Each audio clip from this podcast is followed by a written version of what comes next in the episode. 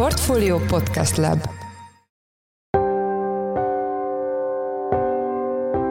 Mindenkinek boldog új évet kívánunk, ez a Portfolio Checklist január másodikán hétfőn. A mai műsor első részében arról lesz szó, hogy veszélyes, egészségtelen levegőminőséget mért több magyarországi településen a Nemzeti Népegészségügyi Központ. Az okok leginkább a fűtési szezonra vezethetők vissza. Magyarországon évente mintegy 13 ezer ember hal meg idő előtt, a légszennyezettség következtében, és ezek az emberek átlagosan mintegy 11 évet veszítenek az életükből.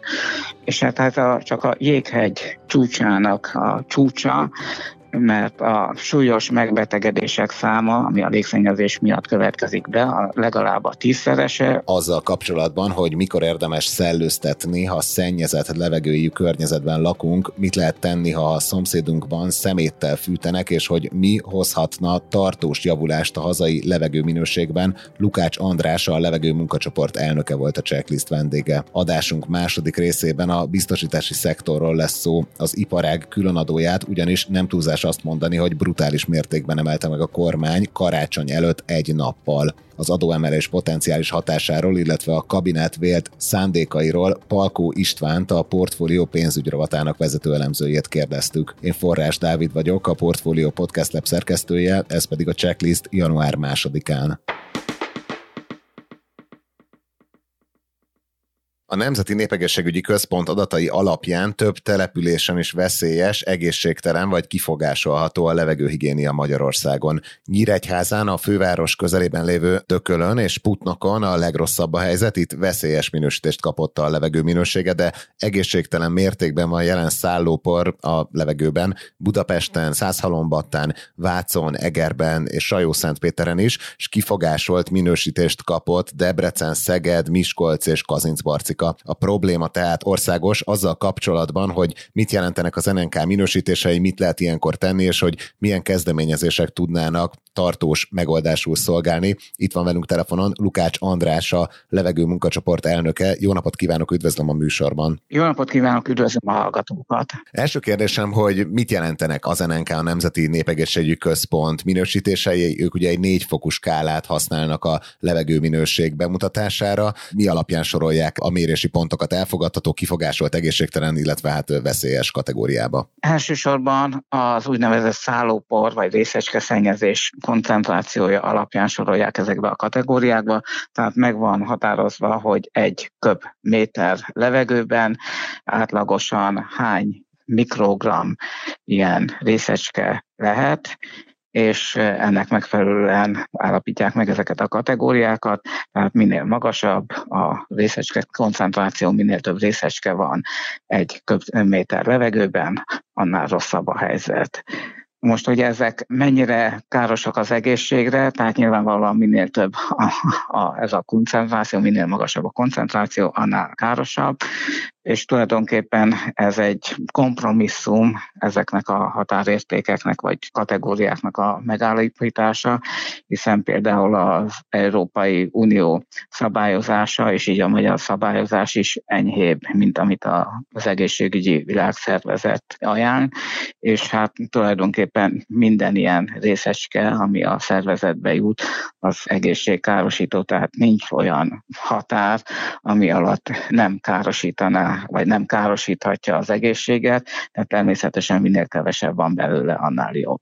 Illetve hát van még egy nagyon fontos tényező, ugye ezek a mérések azt mutatják meg, amint említettem, hogy mennyi részecske van, illetve milyen tömegű részecske van, mekkora tömegű részecske van egy adott levegő térfogatban, viszont ami szintén rendkívül fontos, és amit ezek a mérések nem mutatnak, az a részecskéknek a toxicitása, vagyis mérgező hatása, és ez nagyon függ attól, hogy honnan származik ez a részecske. Most Magyarországon ezen a téren, és hát nem csak Magyarországon, hanem néhány más országban is, Bulgáriától kezdve Lengyelországig, tehát eléggé jellemző a, erre a régióra, hogy rengetegen égetnek hulladékot, tehát műanyagot, bálásruhát, gumit, akármit, ami éghető, és ezeknek az anyagoknak az égetésekor rendkívül mérgező vegyületek kerülnek a levegőbe, tehát ezeknek a, az apró részecskéknek a toxicitása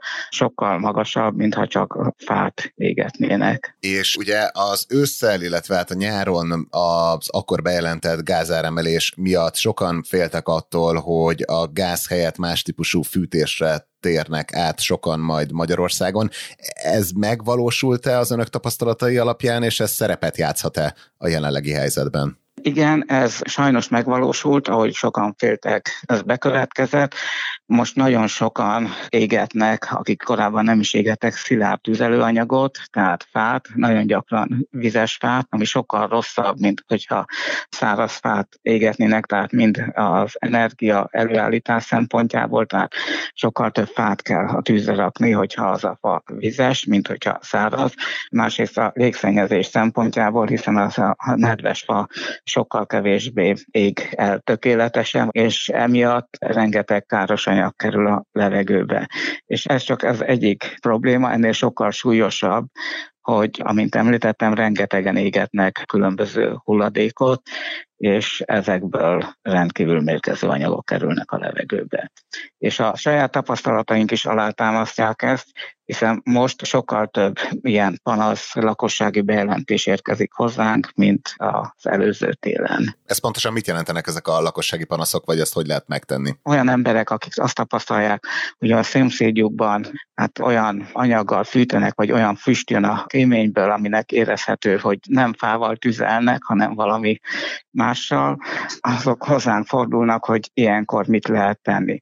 De a helyzet nagyon nehéz, ugyanis ezt a környezetvédelmi hatóságnak a hatásköre, viszont ez a hatóság gyakorlatilag képtelen ezt ellenőrizni. Mondok egy konkrét példát, hogy milyen helyzetben van a hatóság.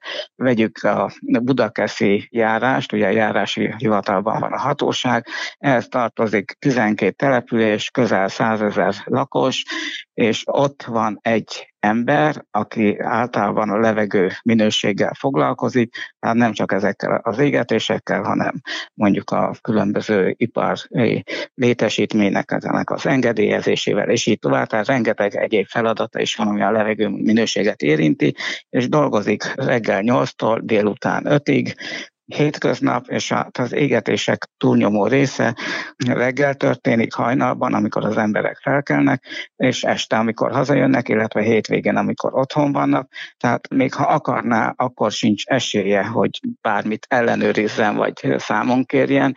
Hiába van előírva a jogszabályban, hogy az illegális égetésért, tehát amikor háztartásokban hulladékot égetnek, akár alkalmanként, akár 300 ezer forintos bírság bíróságot is ki lehet vetni, de hát nincs, aki végrehajtsa. Tehát egyszerűen túlterhelt ez az ellenőrzési rendszer. Hát gyakorlatilag nem létezik, amit említettem, tehát képtelen. És akkor önök mit tudnak kezdeni ezekkel a bejelentésekkel?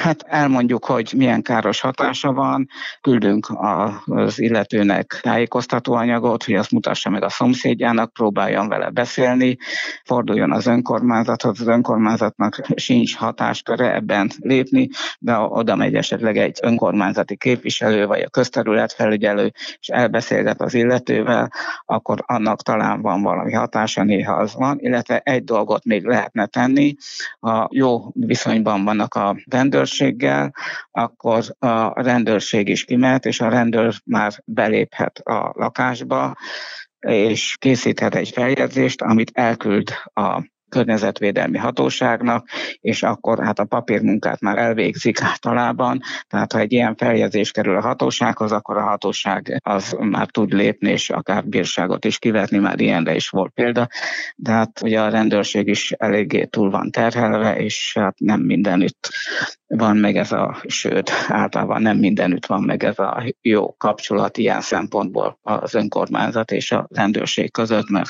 arra hivatkoznak, hogy hát túlterheltek, nincs erre megfelelő utasításuk a központtól, és így tovább, tehát kifogást mindig lehet találni, és akkor nem, nem tesznek semmit. Az egyén szintjén, hogyha ha valahol egészségtelen vagy veszélyes minősítést kap a, a levegő, akkor mit, mit lehet tenni, mit kell tenni, illetve hát akkor most folytatva ezt a témát, amit most most megkezdtünk, hogyha valaki a szomszédjában látja, hogy olyan típusú füst száll ki a kéményből, ami hát nem szerencsés beléregezni, akkor mit lehet tenni? Ha mindez nem vezet eredményre, amit az előbb elmondtam, tehát hogy próbáljuk meg beszélni, esetleg az önkormányzathoz fordulni, mert hát megpróbálhat a környezetvédelmi hatósághoz, de az szinte reménytelen, akkor csak azt teheti, hogy megpróbálja minél inkább elkerülni, hogy beszivárogjon a lakásba, tehát egy jól szigetelt lakás van, vagy jó sziget, akkor hát maradjon otthon, vagy menjen el olyan helyre kirándulni, vagy bárhova, ahol a levegő az jobb minőségű, illetve hát fogyasszon olyan ételeket, italokat, sok gyümölcsöt, sok folyadékot, ami ennek a káros füstnek az egészségügyi hatásait némileg csökkenti. És azt például mennyire ajánlják, hogyha mondjuk veszélyes vagy egészségtelen minősítést kap egy település, akkor mondjuk maszkban járjanak az emberek az utcán? Az mindenképpen hasznos, tehát ez nem véd meg teljesen, sőt viszonylag kismértékben véd meg a levegő szennyezettségétől, itt lehet attól is hogy milyen maszkban járnak,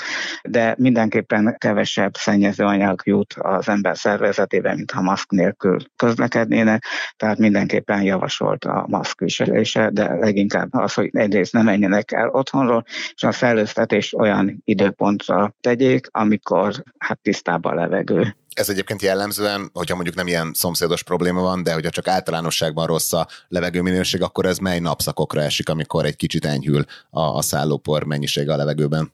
Hát általában éjszaka, tehát amikor nem fűtenek, illetve hétközben, napközben, amikor nincsenek otthon az emberek, de hát ez is nagyon egyéni, mert hogyha a szomszéd épp délután kettőkor gyújt be, mert épp otthon van, vagy nyugdíjas, akkor meg ez az általános elv, vagy szempont, ez, ez nyilvánvalóan nem érvényes, de általában összességében éjszaka, harahajnalban, és hát hogy a, a napközbeni órákban, amikor nincsenek otthon az emberek. Ugye most beszéltünk beszéltünk a fűtésről, a közlekedés az milyen mértékben tehető felelőssé a kialakult helyzetben? Elsősorban a forgalmas utak mentén, nagyvárosokban jellemző, a közlekedés is jelentős szerepet játszik, és ami nagyon fontos, hogy minél közelebb vagyunk a forrástól, annál nagyobb a koncentráció általában persze függ az időjárási viszonyoktól, meg a szél irányától, meg sebességétől is, de általában, hogyha eltávolodunk a szennyező forrástól, akkor sokkal kisebb a szennyezettség. Mondok erre két példát a saját méréseink alapján, mert ez részecske számmérés volt, tehát hogy hány részecske van egy köbcentiméter levegőben.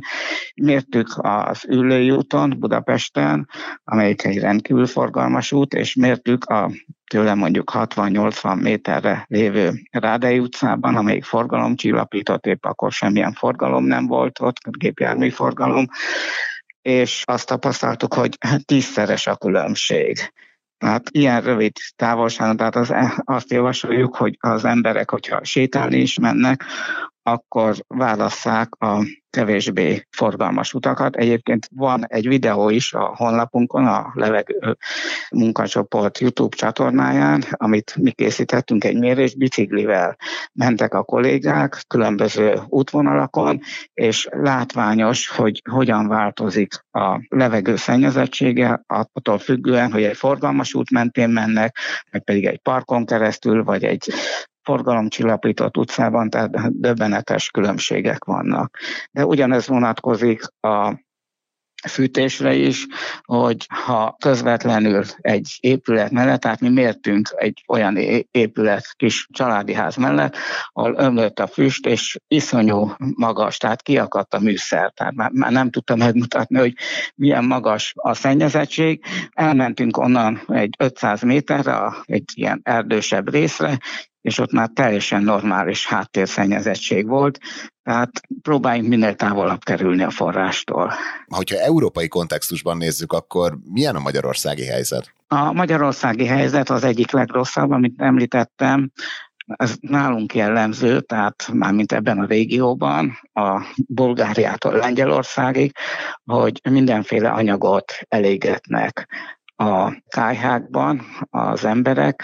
Nyugat-Európában ez nem jellemző, annál is inkább, mert ott komolyan veszik, és hogyha valakinél ilyet tapasztalnak, akkor az egyrészt a szomszéd azonnal bejelenti, mert ugye ő se akar mondjuk rákot kapni, és akkor kimegy a hatóság, és olyan büntetést vet ki, hogy örökre elmegy a kedve az illetőnek, aki elkövette az illegális égetést, attól, hogy ezt megismételje. És van-e arra valamilyen becslés, hogy évente mondjuk hány ember hal meg túl korán a levegőszennyezettség miatt Magyarországon? Igen, erre az Európai Környezetvédelmi Ügynökségnek vannak adatai, amely szerint Magyarországon évente mintegy 13 ezer ember hal meg idő előtt, a légszennyezettség következtében, és ezek az emberek átlagosan mintegy 11 évet veszítenek az életükből. És hát ez a, csak a jéghegy csúcsának a csúcsa, mert a súlyos megbetegedések száma, ami a légszennyezés miatt következik be, a legalább a tízszerese, és összességében a különböző betegségek, tehát a nem annyira súlyos, mondjuk egy megfázásnak tűnő ilyen enyhébb megbetegedés, az akár százszorosa is lehet ennek, tehát évi milliós nagyságú. Tehát akkor, hogyha jól értem, akkor ilyen tízezeres nagyságrában halnak meg emberek idő előtt, és hát sokkal nagyobb azoknak a, a száma, akiknek az életminőségére gyakorol negatív hatást a hazai légszennyezettség. Mit lehetne tenni, hogy a helyzet megváltozzon? Ugye önök több javaslatot is letettek már korábban a, a szabályozók elé. Igen, az egyik legfontosabb a felvilágosítás, a szemléletformálás, mert nagyon sokan nincsenek tudatában annak, hogy milyen súlyos következményekkel jár a levegő szennyezése, és abban sem, hogy milyen egyszerű módszerekkel lehet legalább részben csökkenteni a szennyező anyagkibocsátást, tehát hogyha például nem tesznek hulladékot a tűzre, vagy hogyha megfelelően égetik a fát, tehát ennek is megvan a módszere, hogy hogyan hogyan lehet minél kevesebb szennyezéssel és fa felhasználásával elérni ugyanazt a meleget. Tehát az első legfontosabb a szemléletformálás, erre igen komoly pénzeket kellene fordítani, tehát nem az a néhány tízmilliót, amit jelenleg a kormány erre fordít, hanem itt pár milliárd forintra lenne szükség, ahogy egyéb kampányokra is költ a kormány. A másik, ha nagyon fontos lenne a hatóságok megerősítése, mert az igaz, hogy a hulladékégetés, ami illegális, a nagyrészt azok követik el, akik szegények, és sokszor nincs más lehetőségük a fűtésre, de rengetegen vannak, tehát ezt nap mint nap tapasztaljuk, hogy rengetegen vannak olyanok, akik rosszul értelmezett spórolásból illegálisan fűtenek, viszont megtehetnék, hogy rendes fűtőanyaggal melegítsék az otthonukat, viszont ezt nem teszik meg, meg azt gondolják, hogy na, akkor most megtakarítok pár százezer forintot ezen a télen, Hát ennél sokkal többet veszít, hogyha megbetegszik, tehát rendkívül fontos lenne, hogy a hatóság fel tudjon lépni egy ilyen törvénytelen cselekedet ellen, és rendkívül fontos az is, hogy az emberek kapjanak segítséget a házuk szigeteléséhez, a fűtés korszerűsítéséhez. Ez az elmúlt évtizedek kormányainak egyik legnagyobb mulasztása, hogy mindenfélére töltöttek, itt a felesleges autópályáktól kezdve a stadionokig és a luxus hotelekig, tehát mindezeket közpénzből támogatták, és ez egyrészt elvonta a forrásokat a, az épületfelújítástól, tehát rendkívül rossz állapotban vannak a magyarországi épületek energetikai szempontból. Másrészt nem csak a pénzt vont el, hanem a szakembereket, tehát hogyha még valakinek van is pénze arra, hogy felújítsa a házát, nagyon nehezen talál megbízható szakembert, rengeteg a kontármunka, és félnek is az emberek egy ilyen be, belevágni épp a rossz tapasztalatok miatt. Tehát át kellene csoportosítani az összegeket, szakembereket arra, hogy az épületeket korszerűsítsék, elsősorban a lakóépületeket. Nagyon szépen köszönjük, hogy betekintést nyújtott ebbe a helyzetbe, meg megvilágította itt a levegőminőséggel kapcsolatos háttér folyamatokat. Az elmúlt percekben Lukács András a levegő munkacsoport elnöke volt a Portfolio Checklist vendége. Köszönjük szépen, hogy a rendelkezésünkre állt, és hát boldog új évet kívánok! Boldog új évet, köszönöm szépen! Mozgalmasra sikeredett az ünnepi időszak a biztosítási szektor számára. Néhány nappal karácsony előtt jelentette be a kormány, hogy megveszi a posta biztosító nem a Magyar Posta által birtokolt 67%-os tulajdon részét, majd pedig december 23-án jelentősen megemelték a szektort sújtó különadó mértékét is. A piaci összefüggésekkel kapcsolatban itt van velünk Palkó István, a portfólió pénzügyrovatának vezető elemzője. Szia István, üdvözöllek a műsorban. Szia Dávid, köszöntöm a hallgatókat. Kezdjük ott, hogy mit lehet tudni a, a posta biztosítóról, mekkora szereplője a hazai piacnak. Ugye már korábban a portfóliónak Kovács Zsolt biztosítási piacért felelős miniszteri biztos elárulta, hogy folyamatban van egy biztosító megvásárlása. Mit lehet tudni erről a cégről? Hogyha valamelyik biztosítóról azt lehet mondani, hogy nehéz meghatározni, mekkora a mérete, akkor a postabiztosító az ilyen biztosító. Azért elsősorban, mert egyszeri díjas életbiztosítások teszik ki a díjbevételeknek a nagy részét, és ezek olyan termékek, amelyekre egyszer befizetjük a biztosítási díjat, aztán többet egyszer sem, és ezért aztán nem járulnak hozzá ezek igazából egy-egy biztosítónak a hosszú távú eredménytermeléséhez. Tehát folyamatosan értékesíteni kell ezeket a szerződéseket és ezeket a biztosításokat ahhoz, hogy a biztosító a tevékenységét hosszú távon az addiginak megfelelő méretben folytathassa, és csak kis arányt képviselnek a nem életbiztosítások. A 2021-es díjbevételben például a postabiztosító valahol 120 milliárd forint fölött teljesített, tehát ekkor összeget fizettek be az ügyfelek a biztosító számára tavaly előtt, ugye ez a frissebb adat, de ebből 111 milliárd forint az életbiztosítás volt, és csak 14 milliárd forint volt a nem életbiztosítás, és az életen belül is a díjbevételeknek a nagy részét az egyszeri díjas termékek adták. Ilyen szempontból viszonylag unikális ez a biztosító, hogy ilyen magas az egyszeri díjas termékek aránya, máshol is előfordul ez, főleg banki értékesítési csatornákon, de a postabiztosító a posta fiókokon keresztül nagy arányban ilyen termékeket értékesít.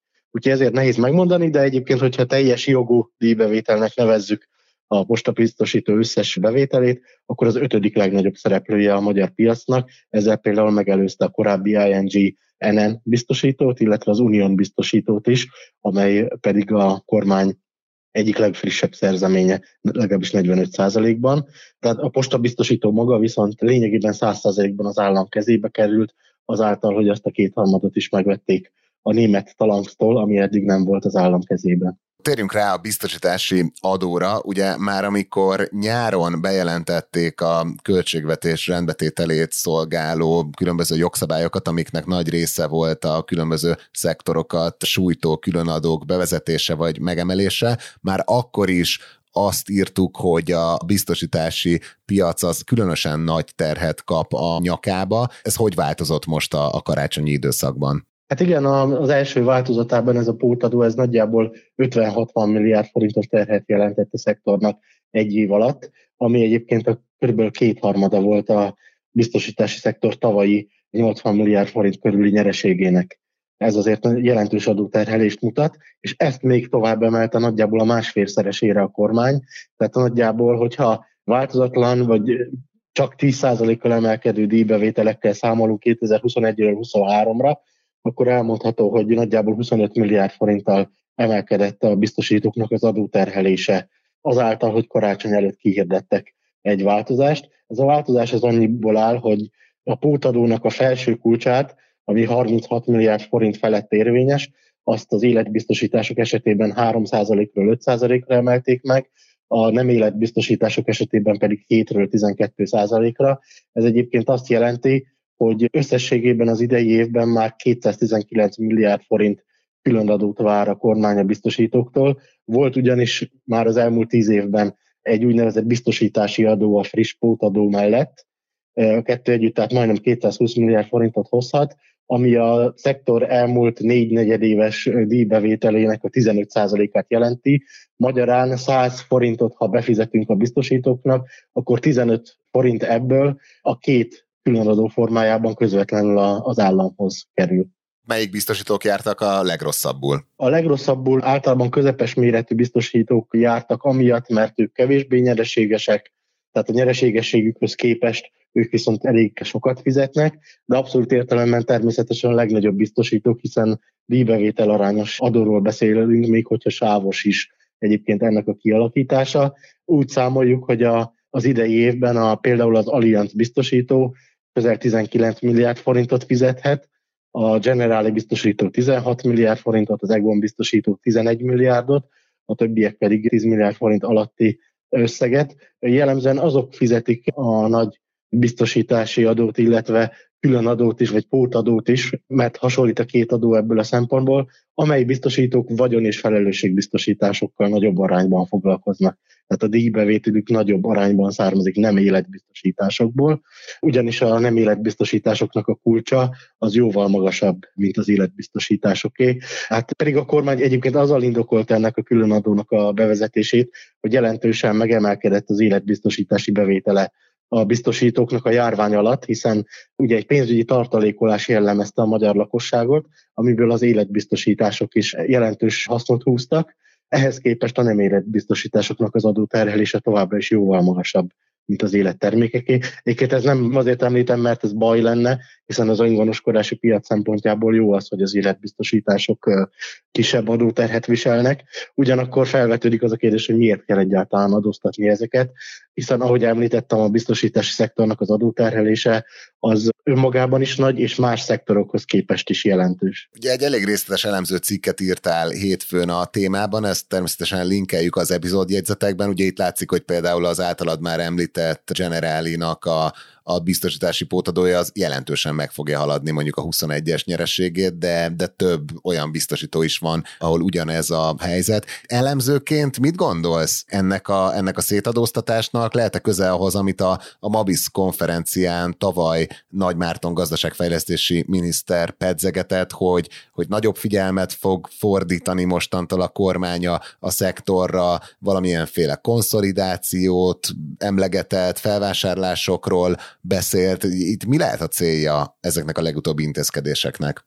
Hát a cikkemben is úgy fogalmaztam, és most is ezt tudom mondani, hogy nehéz másra gondolni, mint arra, hogy a kormány szeretné felgyorsítani a külföldi szereplők kivonulását a piacról. Eleve kritikus helyzetben egyébként a biztosítási szektor, nem azért, mert sajnálnánk őket, hogy veszteségesek lesznek, hanem azért, mert a veszteség az egyúttal a tőkehelyzetüknek a megingását is magával hozza. Nem is csak a pótadók miatt, hanem azért, mert egyrészt emelkedett a hozamkörnyezet az utóbbi időben, ez önmagában rontotta a biztosítóknak a tőke megfelelését, hiszen átértékelte a mérlegükben a különböző tételeket szolvencia szempontból negatív irányban. Másrészt pedig a kárkifizetések is jelentősen megemelkedtek a tavalyi évben. Csak aszálykárra 40 milliárd forint fölötti összeget kell kifizetnie négy biztosítónak, ebből három biztosító nagy, a negyedik az egy kisebb biztosító, és ugyanez vonatkozik egyébként például a gépjármű károkra is, hogy óriási az emelkedés, Egyrészt azért, ugye, mert a járvány után megemelkedett a kárgyakoriság, mert többet vezetünk, és emiatt több balesetet okozhatunk, illetve amiatt is, hogy kárinfláció zajlik, tehát hogy az infláció az kiterjed azokra az alkatrészekre, vagy azokra az építőipari anyagokra, amelyek a vagyonbiztosítások esetében és azok kárai esetében fontosak. Tehát a, a kárkifizetések is meredeken emelkednek, ezek is rombolják a biztosítóknak a szolvencia megfelelését, és hát a Magyar Nemzeti Bank nem véletlenül hívta már fel a figyelmet december elején, hogy a 150% os prudenciális minimum felügyeleti elvárás szinthez viszonylag közel került a biztosítási szektor átlagos tőke megfelelése, és ez azt jelenti, hogy az átlag mögött ugye ráadásul olyan megoszlás van, ami alapján egyes biztosítók már nem felelnek meg a felügyeleti elvárásnak, ezért úgymond elbeszélgetés alatt vannak a, a felügyelettel. Így aztán kritikus már önmagában is egyes biztosítók helyzete.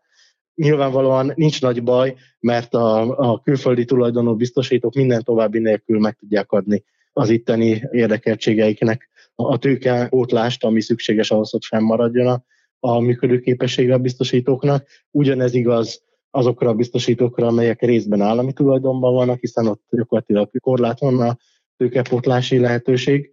Egyébként azok a biztosítók pedig, amelyek magyar tulajdonban van, tisztán magyar tulajdonban, azok nem jelentenek a szektor egésze szempontjából stabilitási kockázatot, mert kisméretűek, illetve van köztük, amelyik tőzsdei jelen van, és jelentős tőke ellátottsággal rendelkezik, de összességében mégis elmondható, hogy átlagosan rossz a szektornak, vagy egyre rosszabb a szektornak a, a tőkehelyzete, még hogyha egyébként most még stabilnak is tekinthető, de azért van itt kérdőjel, és ez az adóterhelés ez tovább rontja most már a tőke megfelelés is a szektornak nyilvánvalóan, hiszen nem csak eredményt adóztat a kormány, hanem hogyha veszteségbe mennek át egyes biztosítók, akkor lényegében a tőkét is megadóztatja. És itt ugye felvetődik az a kérdés a tulajdonosokban, hogy most akkor megérje pótolni a tőkét, vagy pedig ha a kormánynak eleve az a célja, és ezt ki is kényszeríti, akár adózási eszközökkel, hogy ne érje meg tovább itt működni Magyarországon, akkor pedig elgondolkodnak azon, hogy akkor itt a lehetőség, meg a kormányzati szándék, akkor eladják a, a biztosítókat egy hazai vagy egy állami szereplőnek, és hát ezt most már ugye láthatjuk, még hogyha ez nem is volt kikényszerítve az első két példa esetében, az Egon biztosítóban és az Uniónál 45%-os tulajdonrészt szerzett az állam tavalyi évben. Itt még nem ez a kikényszerítő adóztatásos sztori volt, és még nem biztos, hogy ez működött a posta biztosító esetében sem, bár ugye akkor már a pótadót láthattuk, de egyre inkább ez lehet a sztori több biztosító esetében is, tehát a kormány emberei egyre aktívabban nézik azt, hogy melyek azok a biztosítók, akiket ez már arra kényszerít, ez a mostani helyzet, hogy elgondolkozzanak a magyarországi jelenléten, és akkor erre lecsap az állam. Tehát ez minden bizonyal mögöttes szándékként ott van a biztosítási szektor adóztatásában, és még hogyha nem is mondják ki ilyen nyíltan akkor várhatóan ilyen mozgalmas éve lesz a biztosítási szektornak, mert ha jól értem, akkor szabályozói, felügyeleti és piaci oldalról is nagy nyomás alatt van az iparág. Igen, és hát március elején egyébként mi is konferenciát szervezünk a szektornak, tehát március elején lesz a biztosítási konferenciánk, hát lesz miről beszélgetni, hiszen egyébként a kormány nem csak a szektor szereplőit szeretné megváltoztatni, vagy átrendezni a piaci struktúrát, hanem az egyes biztosítási termékek szempontjából is szabályozási változásokat akar hozni. Erről ugye beszélgettünk legutóbb a szektor kapcsán. Igen, ugye a Biztosítás 2023 konferenciának a programja még nincs fönn, de már lehet venni jegyeket, úgyhogy az természetesen belinkeljük az epizód jegyzetekbe. Hát köszönjük szépen a, a helyzetértékelésedet, meg az elemzésedet. Az elmúlt percekben Palkó István a portfólió pénzügy rovatának vezető elemzője volt a checklist vendége. István, köszönjük, hogy a rendelkezésünkre álltál. Én is köszönöm a figyelmet, sziasztok!